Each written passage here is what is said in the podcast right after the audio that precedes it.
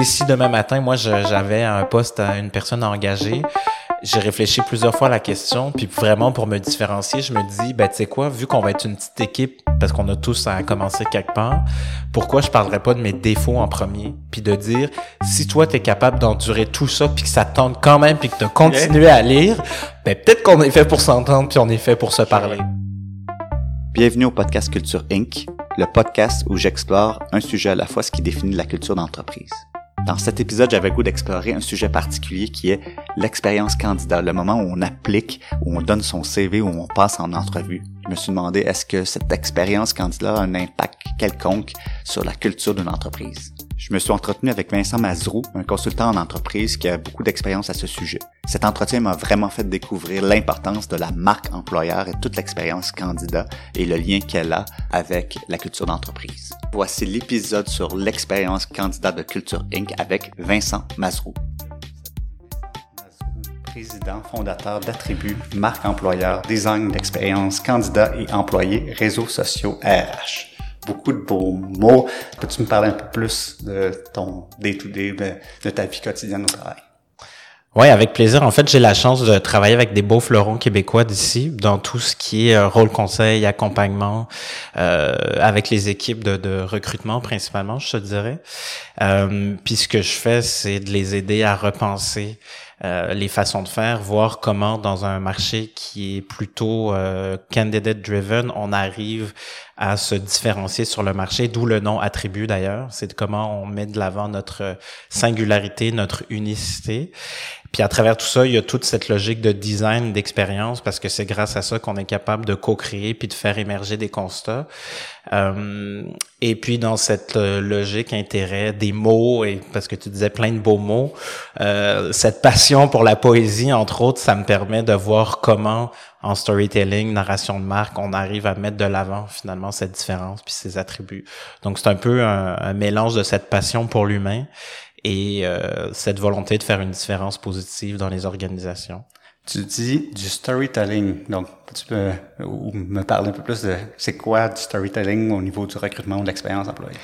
Ben en fait, je pense que une des grandes tendances qu'on observe, c'est le fait d'avoir des gens qui euh, veulent parler à des gens. Donc, comment dans cette tendance au sens large de la marque, au sens large, donc pas juste la marque employeur, mais la marque qui parle à ses consommateurs, à ses partenaires, il y a cette volonté de réhumaniser les choses. Puis on le voit dans l'engagement, par exemple, sur Facebook ou ailleurs. Les gens vont beaucoup plus être à même de s'identifier à un individu plutôt qu'à une communication corporative où il y a que du texte, par exemple. Donc l'idée, c'est de voir, une fois qu'on s'est compris, nous, comme entreprise, qui on est réellement, ce qu'on fait, pourquoi on fait les choses qu'on fait, c'est quoi notre why finalement. Euh, ça peut être celui des fondateurs s'ils sont disparus ou bon. Mais qu'est-ce qui dans notre identité nous rend unique, puis à partir de là, c'est de voir comment via la narration, donc comment on arrive à co-créer les messages en euh, s'intéressant à nos utilisateurs ou la cible finalement à laquelle on s'adresse. Donc voilà. Tu dit euh, pas juste du texte. Donc, il y a des gens qui, qui poussent leur image ou qui font du storytelling juste par du texte. Qu'est-ce qui fait que. Euh, peux-tu me décrire un peu une entreprise qui est juste du texte versus une entreprise qui l'est pas? Ben, écoute, par exemple, dans ce que je fais, euh, sais, si moi je dis dans ma promesse de marque que l'humain est au centre de tout ce que je fais, mm. la stratégie visuelle qui vient supporter le fondement de ma compagnie, de cette promesse-là, c'est de dire qu'on met des humains sur les photos, par exemple. Donc, dès qu'il y a une photo, tu as l'impression qu'il y a une conversation entre les gens et toi, comme utilisateur à l'autre bout de ta souris, tu as l'impression de faire partie de la conversation. Donc, le fait de présenter l'information te permet de voir comment ces humains-là, on les présente. Et, euh, ben écoute, on peut penser au gouvernement qui, lui, met que du texte ou à peu près dans mm. ses affichages, pas de photos, pas d'émotions aussi qu'on qu'on vient mettre dans une liste d'épicerie quand on met une, une description en ligne.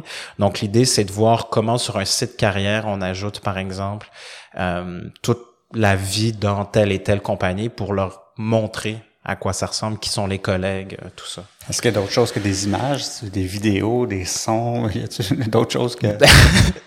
oui, la vidéo, ça marche souvent mieux pour véhiculer une, euh, une émotion ou un message.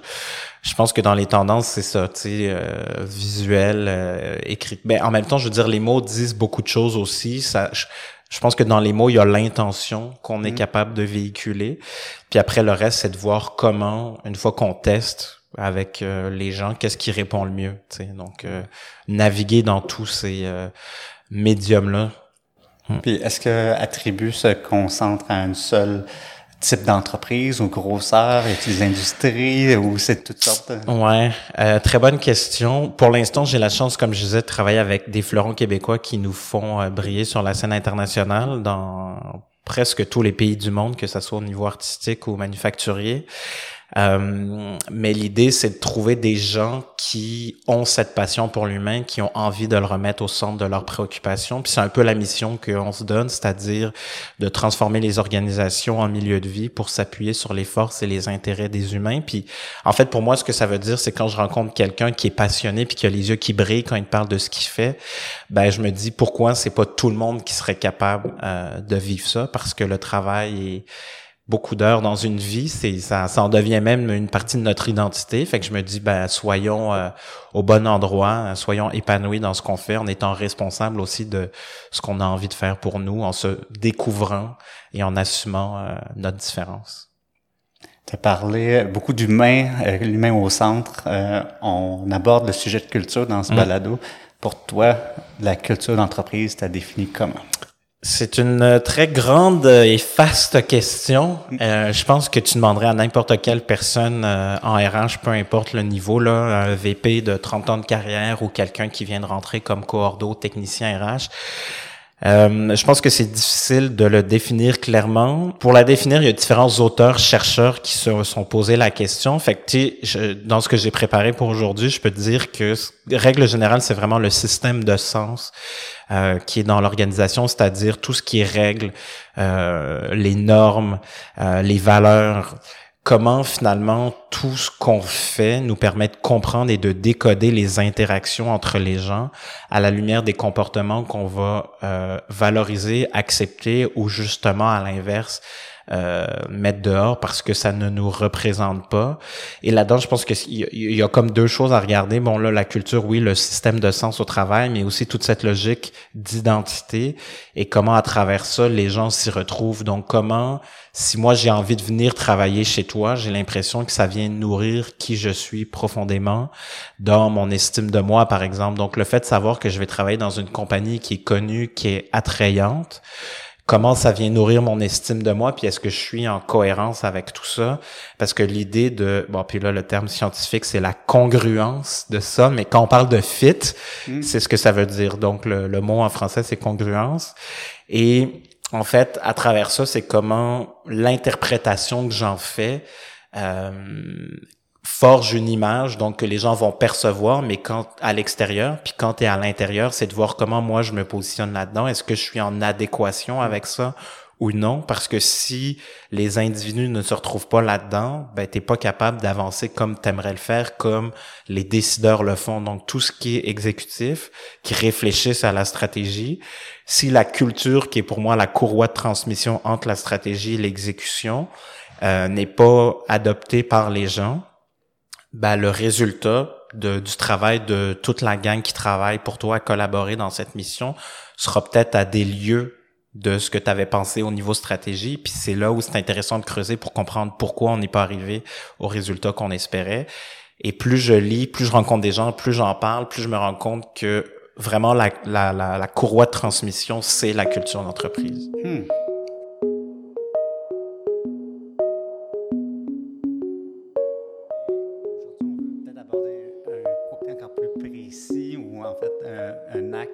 Euh, de la culture ou est-ce que cet axe-là a une influence sur la culture, le recrutement ou la sélection de candidats? Peux-tu me parler un peu? J'imagine que tu parles beaucoup de t'approche au niveau des entreprises, des gens qui ont une responsabilité au niveau du recrutement. Mm. En quoi ou à quel moment le mot culture ou le concept de culture euh, est abordé? Puis qu'est-ce c'est quoi le lien direct ou indirect que culture et recrutement peut avoir? Je pense que c'est toujours présent parce que c'est ce qui sous-tend les comportements, mais c'est jamais ou rarement euh, discuté comme ça dans les entrevues, par exemple. Euh, fait que c'est intéressant parce que les gens vont poser plein de questions autour de ça, mais ils vont pas dire concrètement ce qu'ils cherchent au niveau de la culture. Ils vont dire bon ben moi je suis à l'aise dans tel genre d'équipe, euh, mon patron je m'attends à telle chose, telle chose, telle chose. C'est du support, de l'autonomie, euh, être présent, la porte ouverte quand j'ai une question, euh, pas me sentir micromanagement, tout ça.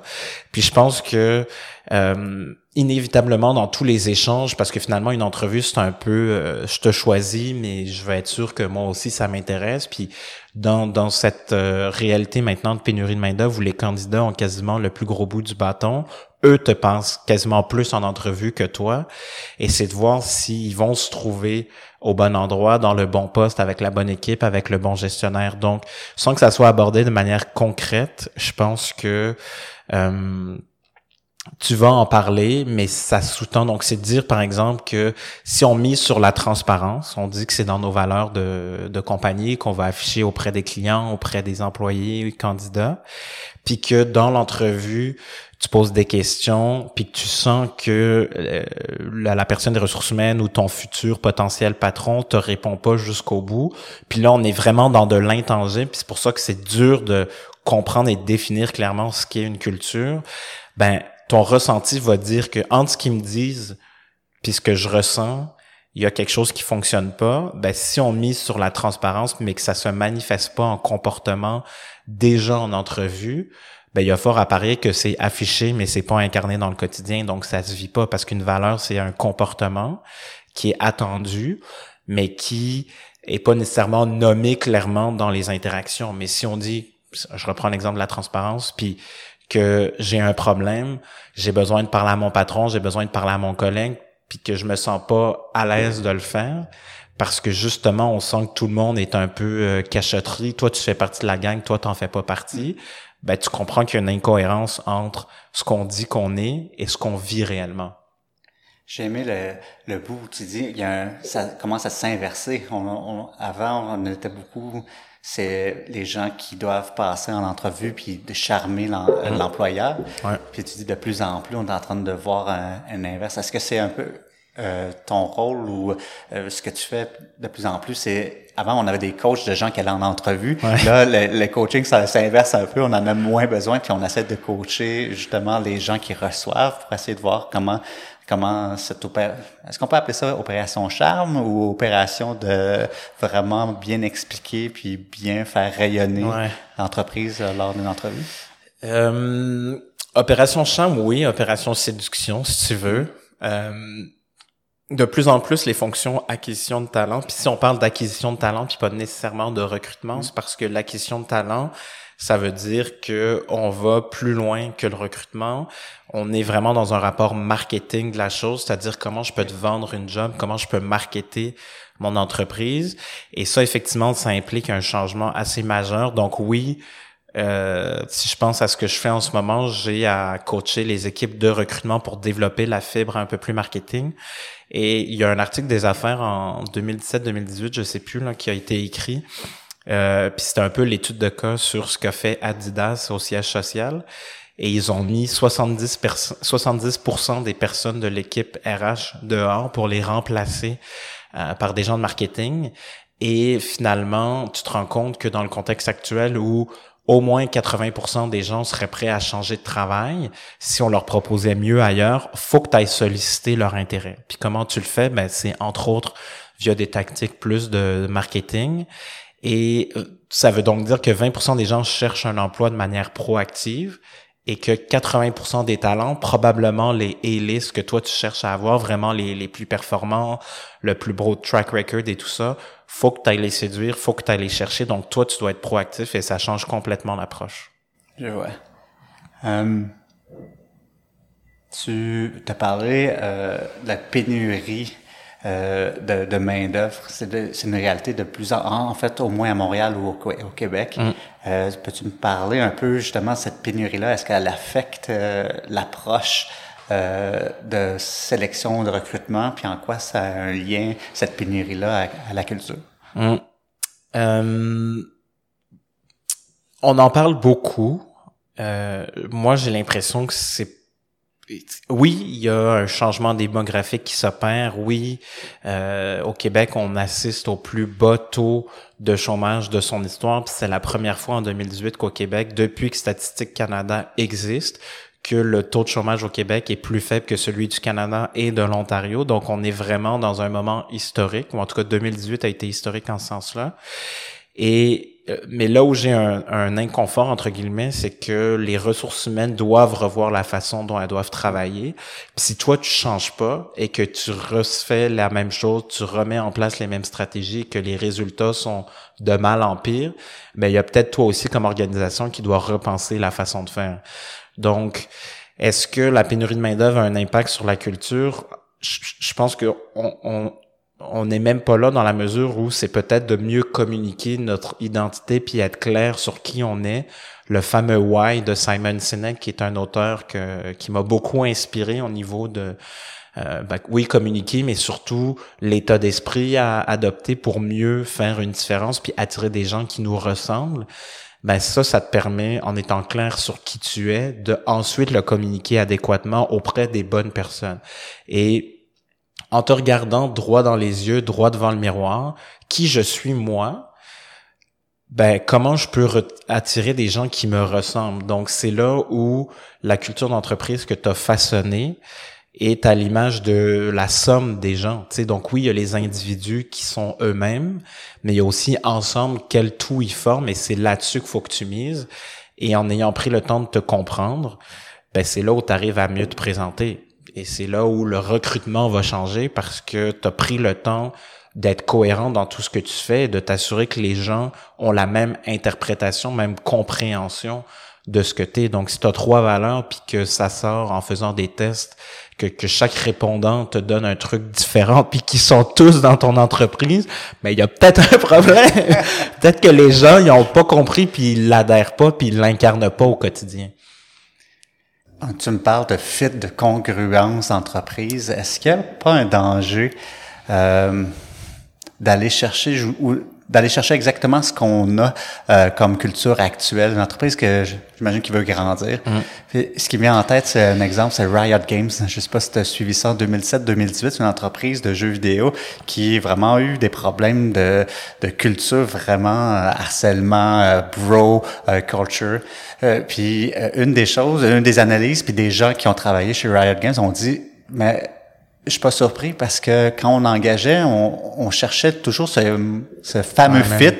Puis j'ai l'impression qu'avec le temps, on a engagé, puis on a, on a amplifié peut-être ben cette culture-là. Ben Donc, est-ce qu'il y a un danger de justement dire, euh, faut que ça fitte avec la culture, puis peut-être d'amplifier quelque chose qui est peut-être pas nécessairement bon? Ouais, c'est euh, un excellent point. Euh, je pense pas qu'il faut que ça fitte, mais en fait, ça dépend de la stratégie que tu veux mettre en place, parce que ce qu'on a eu l'habitude de voir, c'est des profils de poste avec des tâches à réaliser. Puis là, dans les tendances, de plus en plus, on, parle de profils de compétences. Donc là, ça veut dire à l'interne qui est là? Puis là, pour l'instant, c'est le bout vraiment hard skill. Donc, de quoi moi j'ai besoin pour grandir? Puis ça, est-ce que ce travail-là, quand la réflexion des stratégies a été faite, parce qu'en fait, pour, je réponds pas clairement à ta question, mais souvent, les entreprises n'ont pas de stratégie que moi j'appelle people, ce qui fait qu'ils vont penser à la stratégie financière souvent en premier, ou si tu es design driven par exemple, ben, tu vas penser à comment euh, créer des nouveaux produits dans une logique euh, centrée usager utilisateur. Mais si tu oublies d'intégrer les gens, puis de réfléchir à OK, mais les gens qu'on a à l'interne, qui pourraient être sur ces projets-là? Euh, ben peut-être que finalement la vision puis l'approche peut être complètement différente puis cette culture de fit en fait pour moi la culture du fit c'est au niveau des valeurs que ça se fait parce que les valeurs c'est des comportements c'est ton identité c'est qui tu es et c'est pas à l'employeur de changer son monde, c'est à son c'est à l'employeur de se connaître pour savoir de qui il a besoin. Et là effectivement, si il y a des fusions, acquisitions, t'achètes d'autres compagnies. Là, je pense que c'est intéressant de refaire un exercice pour mapper, entre guillemets, sa culture. Euh, mais sinon, tu as besoin de gens qui vont adhérer. Tu si tu considères être un innovateur, puis que tu es disruptive, tu es dans la transformation constante parce que tu en manges, puis c'est comme ça que les gens restent ensemble, puis c'est ce qui fait que ça les tient ensemble, ben il va pas chercher quelqu'un qui a besoin de stabilité, puis de conformité, puis de respecter des règles, parce que ça fonctionnera jamais. Donc, je pense que cette notion de fit au niveau euh, valeur est fondamentale parce que, comme je disais, la valeur amène un comportement Euh, savoir ses valeurs, bien, bien les exprimer, puis mm. bien les chercher. Est-ce que tu as eu euh, des situations où c'est pas clair, il y a des entreprises qui ont jamais fait cet exercice-là? C'est quoi? oui, plein. Donc, des fois, avant de travailler culture, puis travailler recrutement, c'est une question d'identité ou mm. comment bien se connaître. Puis est-ce que finalement ton board, ben, quand, quand, je parle du board, je parle vraiment des gens qui décident, là, donc peu importe la taille d'entreprise, si c'est 10 000 employés, c'est vraiment les gens qui travaillent la stratégie avec le président de l'entreprise.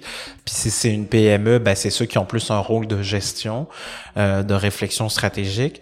Euh, mais oui, en fait, c'est si autour de la table, déjà, les gens, pour eux, qu'on dit qu'on est euh, dans la collaboration, ça se manifeste autrement dans chacune des équipes, ben tu comprends que ce que eux vont faire dans leur schéma à eux de valeur, dans leur expérience professionnelle, dans leur histoire personnelle, ça veut dire autre chose. Donc si on n'a pas cette définition commune, euh, que nous on est comme gestionnaire, propriétaire, décideur de l'entreprise, ben comment tu veux que les gens en dessous qui exécutent les décisions que tu prends puissent se retrouver puis faire du sens là-dedans? Puis tu sais, on dit que ça prend 21 jours changer une habitude, mais peut-être que dans les trucs pratico-pratiques à faire, c'est une fois qu'on l'a identifié clairement, penser une fois par mois à, déployer euh, ce, ce, ces nouvelles valeurs-là, cette nouvelle culture-là, pour que les gens, une fois par mois, ont mise uniquement sur la collaboration. Donc, tous les programmes, toute la communication à l'interne qu'on veut faire,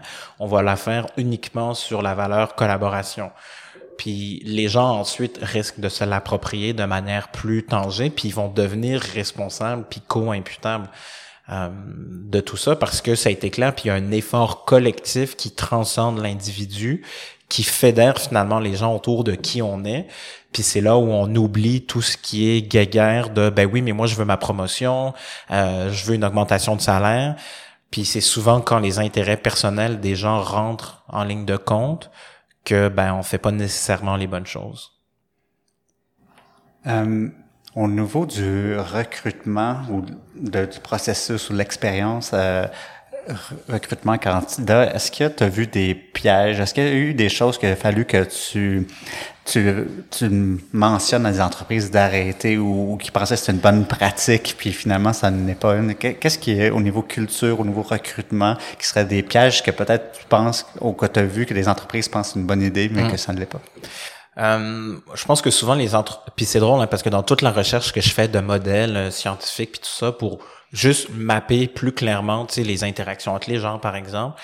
Euh, nulle part, dans tous les modèles que j'ai trouvés, on met l'humain au centre, puis presque jamais on considère l'humain dans ces modèles-là organisationnels, même de culture organisationnelle, ce qui fait que on n'a jamais la perspective de penser à qui on s'adresse, donc à mes candidats ou à mes employés, parce que moi, je décide, je me regarde à peu près le nombril avec ma gang qui se regarde le nombril, mmh. puis on va pas plus loin que ça. Fait que déjà, je pense que d'ouvrir son euh, ses horizons pour intégrer la perspective des autres, puis se dire ah ben peut-être qu'en co-créant ou au moins en, en, intégrant ce que eux pensent, ce à quoi ils réfléchissent, on va faire quelque chose qui a plus d'allure.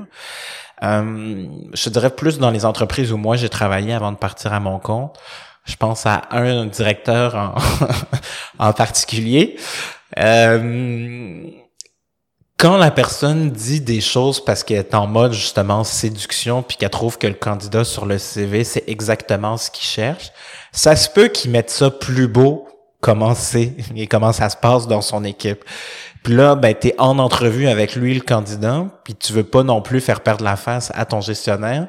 Mais pour moi, ça a toujours été important de reprendre ça, puis d'être, en fait, transparent, parce que trop vendre ou dire des choses qu'on n'est pas réellement ou qu'on fait pas, ben l'employé ou le futur employé il va s'en rendre compte après trois mois, six mois. Puis souvent, la clé là-dedans, c'est de voir comment on favorise l'intégration des gens une fois qu'on les a engagés et c'est souvent dans le premier six mois que tu sais si tu vas rester ou non. Parce que les entreprises qui vivent une pénurie de main-d'œuvre, à moins d'être en croissance euh, fulgurante, ce qui est, je pense pas, la majorité des entreprises au Québec, ça veut dire que quand tu as recruté, tu viens remplacer quelqu'un qui est parti. Donc la question, c'est plus est-ce que j'ai vraiment un problème de recrutement puis donc d'attraction de talent ou ben, peut-être qu'il faut que je me regarde euh, dans mes pratiques, dans mon mm. quotidien, avec mes gestionnaires, avec ma culture, puis dire, ben peut-être que je suis pas capable de fidéliser mon monde. OK, mais pourquoi? Puis comment à partir de là, on fait des entrevues de départ, par exemple, puis on revoit des programmes à la lumière des données qualitatives qu'on est allé chercher, dans la mesure où tu as fait vivre une expérience positive, ou au moins, je dis tout le temps neutre, quand la personne s'en va, au moins ça. Parce que c'est là que tu vas gérer ta réputation aussi. Les gens qui parlent vont parler de toi. Hmm. Donc, tu dis, il faut être le plus euh, le plus transparent possible, euh, pas trop, trop tomber dans le mode euh, charme et dire n'importe quoi. Puis donc, de ce que je comprends, c'est si tu veux être transparent, il y a de fortes chances que tu dises des choses qui arrivent euh, sur le terrain. Puis si les choses arrivent sur le terrain ne le sont pas là, ta stratégie de recrutement tombe à l'eau. Donc, une bonne partie de ta stratégie de recrutement devrait être de voir l'expérience employée en premier, puis ensuite être capable d'être transparent lors du, du mode ou du moment de recrutement. Ouais. Puis ben c'est exactement en fait, c'est que l'expérience employée, euh, l'expérience pardon candidat et devrait être à 100% ou à peu de choses près calqué sur l'expérience employée parce que de toute façon, c'est ce que la personne va vivre une fois engagée. Mm. Donc s'il y a un gap monumental entre les deux, moi, tu m'as dit quelque chose, j'ai compris ABC. J'arrive chez vous, puis finalement dans mon équipe c'est euh, X Y Z. Ben c'est pas ce que tu m'as dit. Mm. Donc là, c'est là où toute la logique de réputation, puis là quand on parle de stratégie d'ambassadeur et tout, qu'il y a, y a quelque chose qui marche pas. sais. Donc comment tu veux que des gens s'approprient ce que tu fais si à la base ils ont l'impression que tu les as floués, que t'as, puis t'as pas nécessairement menti ou ou, ou, pas dit la vérité, tu l'as juste présenté autrement pour que la personne ait pas le choix de dire oui, ben on est tous imparfaits comme humains, hmm. on est tous imparfaits comme organisation, puis je pense que si on revient à la base, d'où pour moi le focus humain dans tout ce qu'on fait avec attribut, d'être vraiment centré là-dessus en le mettant au cœur des préoccupations, ben c'est que très souvent on n'a pas besoin de développer des programmes super compliqués. Toi là, au bout de la table, t'es qui? Comme professionnel, mais comme personne à l'extérieur de ton 9 à 5 de lundi au vendredi.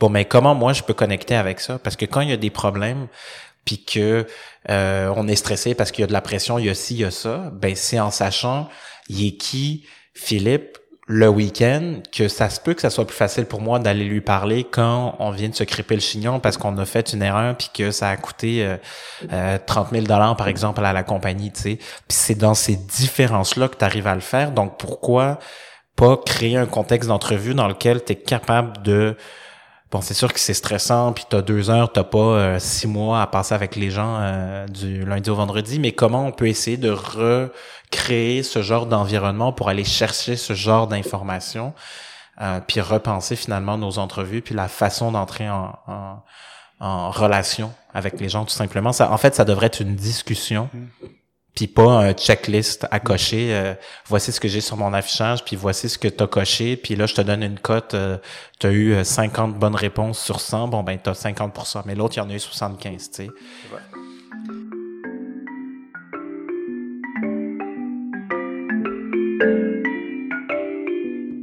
Ah, je reviens à ton concept encore. Je, il me frappe en tête, on, on, a inversé les rôles.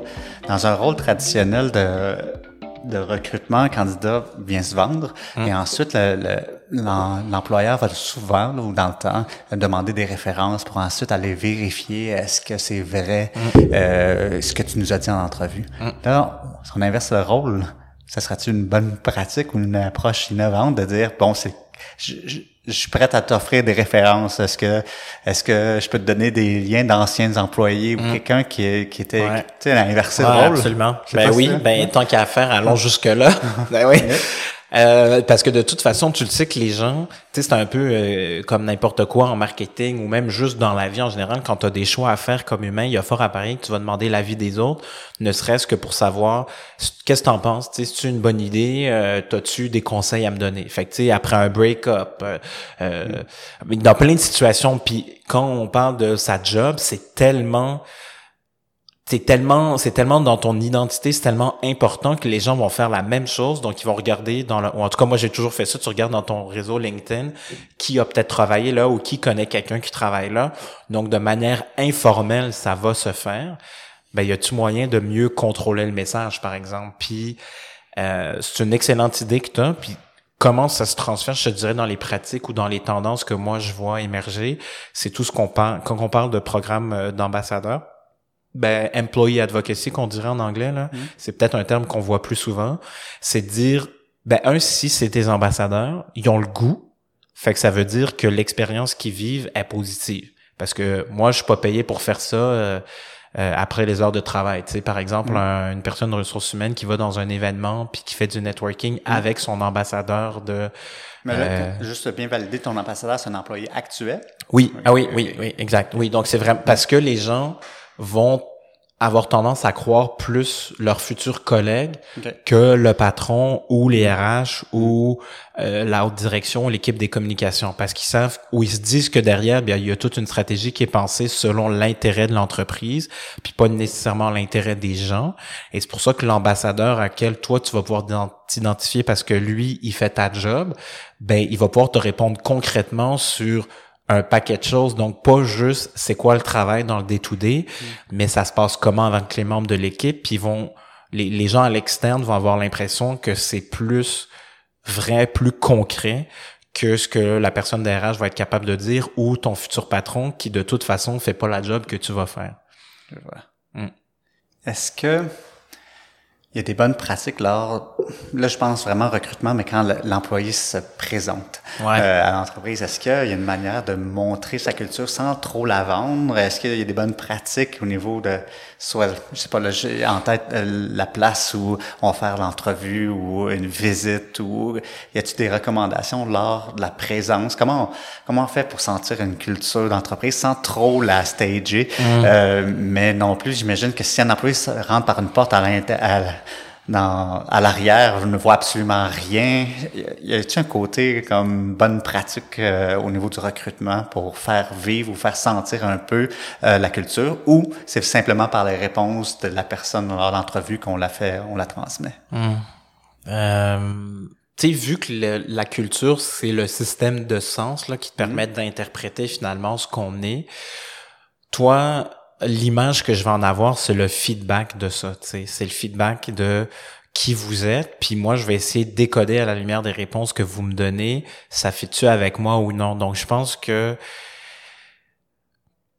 ah, est-ce qu'il y a des bonnes pratiques? Tu sais, je dis, la meilleure façon, je pense, de le vivre, c'est d'avoir dans une deuxième entrevue, par exemple, mm. ou en tout cas quelque part dans le processus, les membres de l'équipe qui viennent discuter avec toi. J'ai l'impression que ça, c'est la manière la plus authentique et, et, palpable d'y toucher parce que là, tu vas avoir la dynamique du groupe et en entrevue traditionnelle, entre guillemets, quand tu as les RH ou quand tu es tout seul avec les RH, par exemple, ou première entrevue, souvent RH et gestionnaire, euh, t'as l'impression qu'on est plus dans une espèce de décorum à justement regarder, bon, est-ce qu'on coche oui, est-ce qu'on coche non à la réponse. Mm.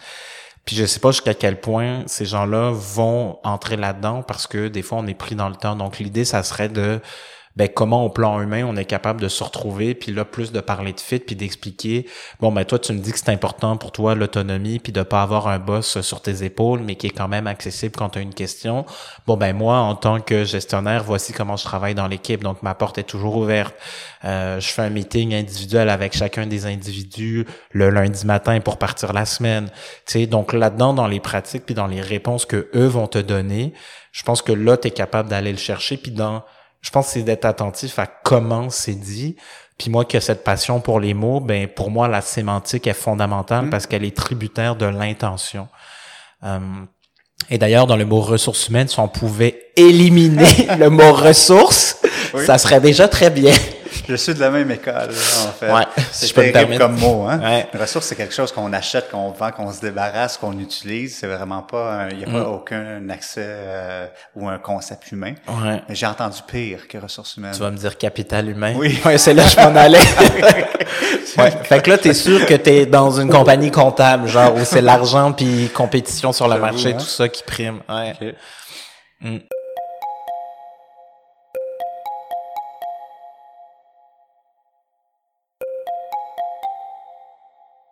Vincent, je sais que tu as déjà une entreprise, mais j'aime poser cette question-là Oui. aux gens. Est-ce que tu as une entreprise qui, qui, qui, qui grandit puis qui a de plus en plus euh, d'employés?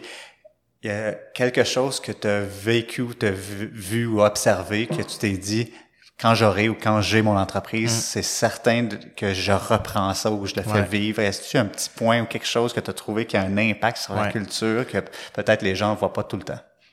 Ben, transparence, puis c'est pour ça aussi que c'est une valeur fondamentale dans tout ce que je fais, tout ce qu'on dit, tout ce qu'on présente. Puis des fois, je suis peut-être trop un livre ouvert, fait que j'essaie d'être un peu moins transparent, mais tu sais, partout où j'ai travaillé, quand les gens venaient me voir dans mon bureau de ressources humaines, jusqu'au bout, mais en fait, j'allais jusqu'au bout de tout ce que je pouvais leur dire dans la mesure où on peut diffuser l'information. Parce que des fois, tu veux Mhm. pas créer des attentes euh, parce que t'as pas réfléchi ou t'as pas pris une décision sur un nouveau programme ressources humaines ou bon, n'importe là, que tu voudrais lancer. Puis je pense que euh, ça, ça m'a toujours, toujours, toujours servi, quitte à blesser ou même faire pleurer des gens. Mais en même temps, tu sais, you know where you stand. Puis je pense que de savoir de manière claire, justement, elle est où la ligne, ben c'est payant sur le long terme parce que tu sais que c'est pas de la bullshit que je vais te servir. Parce que la première fois je t'allais dire des choses qui étaient peut-être blessantes ou que toi t'as perçu comme ça même si j'ai essayé de mettre euh, euh, ben de l'enrobage autour. Mais je pense que cette transparence elle est fondamentale parce que euh, t'es là selon moi pour les bonnes raisons en étant transparent parce que t'as rien à cacher C'est vrai. Transparent jusqu'aux euh, aux décisions, même aux chiffres. Euh, On parle même des fois jusqu'à salaire. Oh, c'est- ouais. Moi, j'irais jusque-là, parce que si, en fait, c'est que si tu es cohérent dans tout ce que tu fais, dans ta promesse de marque, Mhm. euh, dans les comportements tolérés, puis que les gens ont le courage aussi, quand ça fait, ça fonctionne pas avec cette promesse-là, ces valeurs-là, de mettre euh, le coude sur la table pour dire, ben écoute, ça ici, on le tolère pas, puis d'adresser la situation. Je pense qu'il n'y a pas de limite à la transparence parce que si tu fais les choses pour les bonnes raisons, ben qu'est-ce que tu as à cacher puis qu'est-ce que tu as à perdre? Est-ce que ça va déplaire? Fort probablement, mais est-ce que au final tu as plus à gagner? Moi, je pense que oui. Euh, puis être transparent, ça veut pas nécessairement dire tout euh, à la scène près, tu sais, si on parle de salaire, mais sais, si tu sais que tu as fait un benchmark euh, dans ton industrie pour tes postes en finance, par exemple, puis que tu sais que tu te positionnes à, je sais pas moi, un peu en dessous du marché, ben pour moi, je pense que c'est important de le dire au début plutôt qu'à la fin parce que tu as un top candidat, tu jamais parlé salaire, ça fait un mois que tu es en discussion Mm. avec lui puis que finalement ils disent ah ben je suis payé euh, 15 000 pièces de moins que je pourrais aller euh, ailleurs, c'est ben c'est il y a fort à parier qui va te dire non, tu sais. Puis si c'est ça, ben puis que tu sais que toi au niveau rémunération, c'est pas ton avantage compétitif, ben comment tu peux miser sur autre chose? Parce que pour les millennials entre autres, on est d'abord sur le, le, le why, le purpose, donc vraiment la mission de l'entreprise, puis c'est ça qui prime. Et je pense que si ça, ça les rejoint, puis tu sais en plus que tu n'as pas les salaires pour les payer comme ils seraient payés ailleurs sur le marché, ben mise là-dessus. Fait que comme ça, dans ta marque employeur, dans tes stratégies de recrutement, ben tu as cette transparence-là qui te permet de pas perdre ton temps à tes candidats.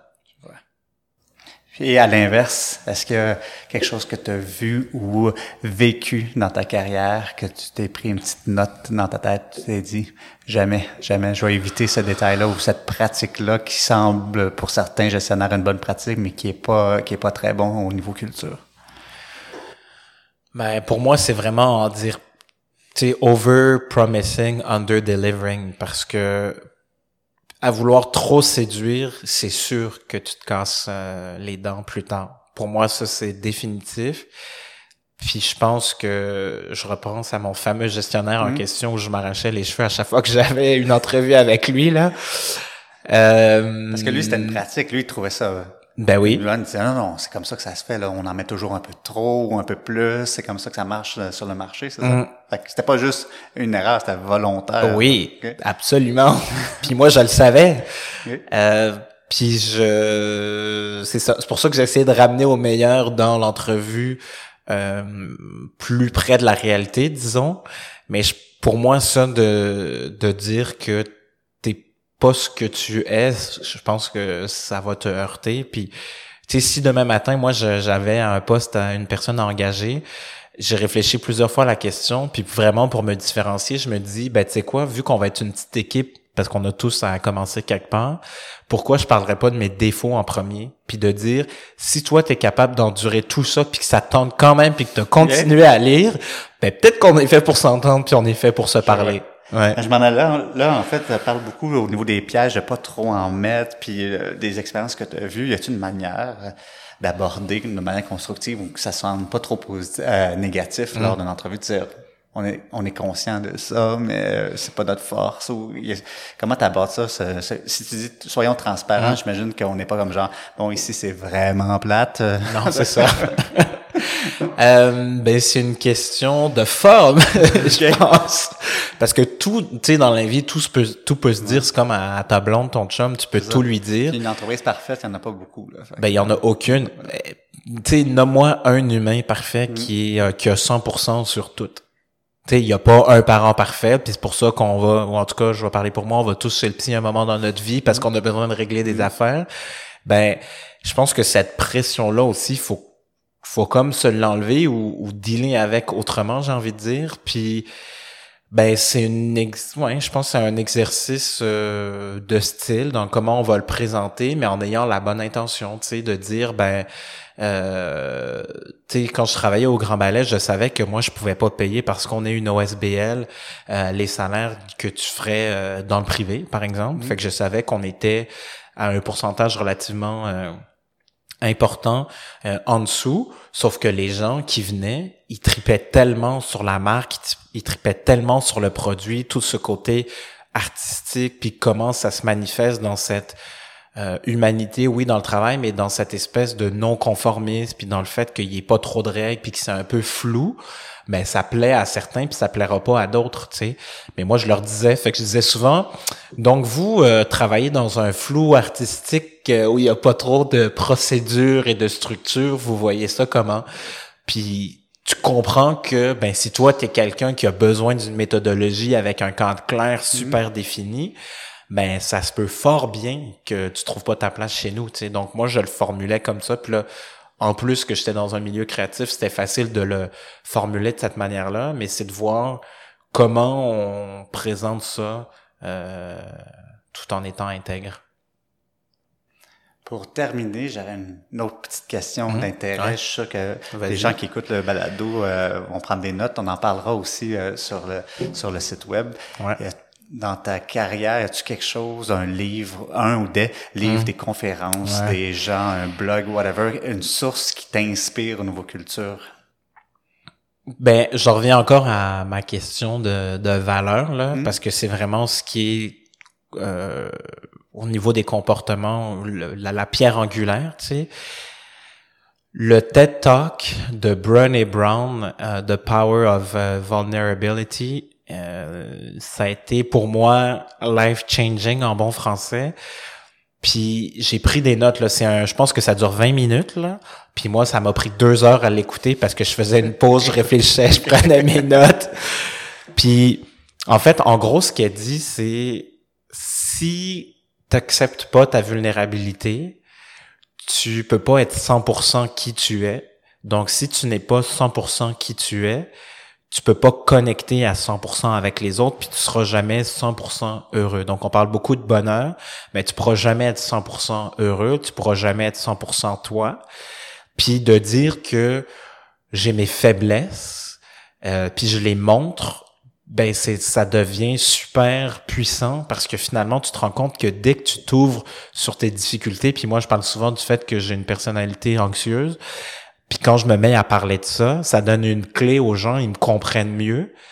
Puis ils savent que c'est pas parce que je veux mal faire si je suis vraiment euh, super performant puis à la virgule près puis parfois peut-être à trop vouloir euh, contrôler le message, mais c'est juste que c'est ça qui en lâchant prise, ben là c'est ça que j'apprends à faire, tu sais. Donc de, de savoir que cette anxiété là des fois prend trop de place, j'ai appris à lâcher prise, mais pourquoi? Parce que cette vulnérabilité là, cette différence là qui fait que moi je suis qui je suis, j'ai décidé de l'embrasser puis de l'accepter plutôt que de me battre contre elle. Parce que si je me bats contre elle, ben ça m'angoisse plus. Fait que tu sais moi c'est comme je veux respirer puis être bien en faisant mon yoga puis les trucs qui me font du bien mais de savoir que je suis imparfait à, pour telle affaire, telle affaire, puis telle affaire, ben l'autre en face de moi, c'est la même chose pour d'autres choses, puis on est tous comme ça, puis c'est correct. Je pense qu'il faut juste l'assumer. Les individus et les entreprises sont pas je dirais, programmés pour montrer leur vulnérabilité. Hein. Je dirais, je pense que le hein? système ou l'éducation présentement, c'est montre ton côté fort, euh, montre, euh, il y a un côté, les gens ont, surtout je vois des gestionnaires où si je montre ma vulnérabilité, les gens vont perdre confiance. puis je crois que c'est l'inverse euh, qui se passe. Ils vont connecter avec toi, mm. puis le fait de se rendre compte que tu es imparfait, puis que ça craque ou il y a des fissures en dessous de cette espèce de modèle euh, parfait où tu as tout le temps la réponse à tout, tu as mm. tellement des bons conseils. Ben c'est pas vrai, puis c'est probablement aussi pour ça qu'au niveau de la santé mentale, si on se permettait plus d'être nous-mêmes, qu'on soit au travail ou non, c'est sûr, au travail tu veux respecter un certain cadre quand même là, mais il y a fort à parier que tu te mettrais pas cette pression-là, puis que tu te sentirais mieux dans tes baskets, puis tu ferais probablement moins de burn-out, puis moins d'anxiété, puis que tu aurais des meilleures relations avec tes collègues, par exemple. Qu'est-ce que ça a changé dans, dans ton approche au travail euh, après avoir écouté ça? Y a-tu quelque chose que tu as vu? Il y a un, un Vincent avant pour mm. puis un après? Euh, ouais, j'ai comme moins tendance à me cacher. Puis tu vois, le, le, premier contrat que j'ai eu, quand j'étais en discussion, euh, j'étais en mode pitch avec euh, une cliente maintenant. Euh, elle m'avait dit Vincent, tu sais, puis je suis en mode pitch, fait que moi je suis genre euh, full en mode euh, opération séduction, euh, tu sais, grande entreprise québécoise implantée dans 125 pays à travers le monde, je veux dire, tu sais, genre de contrat que tu as vraiment le goût d'avoir, qui va te faire voyager et tout là, fait que tu s'il y a bien un endroit ou un contexte où tu veux pas dire que tu sais pas ou que t'as pas la réponse, ben c'est bien là. Mm. Puis pourtant, j'ai fait complètement l'inverse, c'est-à-dire que à un moment donné, elle m'a posé une question, puis j'ai dit écoute, euh, je l'ai pas, cette réponse-là. Je dis, par contre, si tu veux que j'aille te la chercher pour la prochaine fois, notre prochain rendez-vous, ça me faire plaisir de t'envoyer l'info par courriel ou autre. Mais ça, j'ai pas la réponse. sais Puis le fait de me dire à vouloir trop performer puis à être trop parfait, là, je l'avais pas. Mais peut-être qu'avant, j'aurais fait, ben oui, c'est ça l'affaire. Puis j'aurais dit n'importe quoi parce que je l'avais pas la réponse.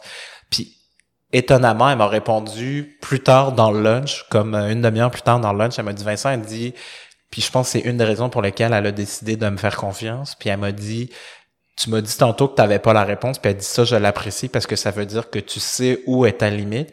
Puis tu m'as dit déjà que tu irais en mode solution pour aller me la chercher. Donc moi, c'est ce que ça me prouve, c'est que tu es débrouillard. Puis cette volonté de, encore une fois, transparence en acceptant ma vulnérabilité, ça m'a permis ça. Puis c'est fort probablement une des raisons pour lesquelles elle m'a choisi finalement, puis que j'ai pu travailler avec eux. Vincent, merci beaucoup, beaucoup de ta présence. Ça a été vraiment des conversations, des discussions vraiment intéressantes. Je suis vraiment heureux de t'avoir euh, reçu au balado. Merci de m'avoir accueilli. Puis si ça peut aider les gens, ben tant mieux. Écoute, hein, je suis là pour faire une différence positive, puis les accompagner au meilleur de mes capacités. Puis pour terminer, si les gens veulent te rejoindre, est-ce qu'il y a une manière plus facile? Est-ce que c'est sur des Instagram, Twitter, Facebook, LinkedIn. Euh, oui, ben en fait, Mazrou, ça s'écrit M-A-Z-R-O-U, parce que ça, c'est l'histoire de ma vie. Le R pas à bonne place, un V, bon, bref, plein de lettres qui ont pas rapport. Euh, Instagram, LinkedIn, Facebook, en fait, si on cherche euh, Vincent Mazrou, il est là. Puis sinon, c'est attribut.ca pour euh, les services et la compagnie. Excellent. Merci beaucoup. Merci à toi.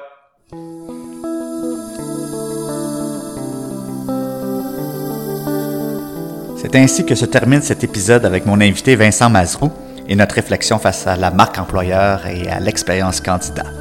Vous pouvez trouver plus de détails de cet épisode sur notre site web cultureincpodcast.com en un mot.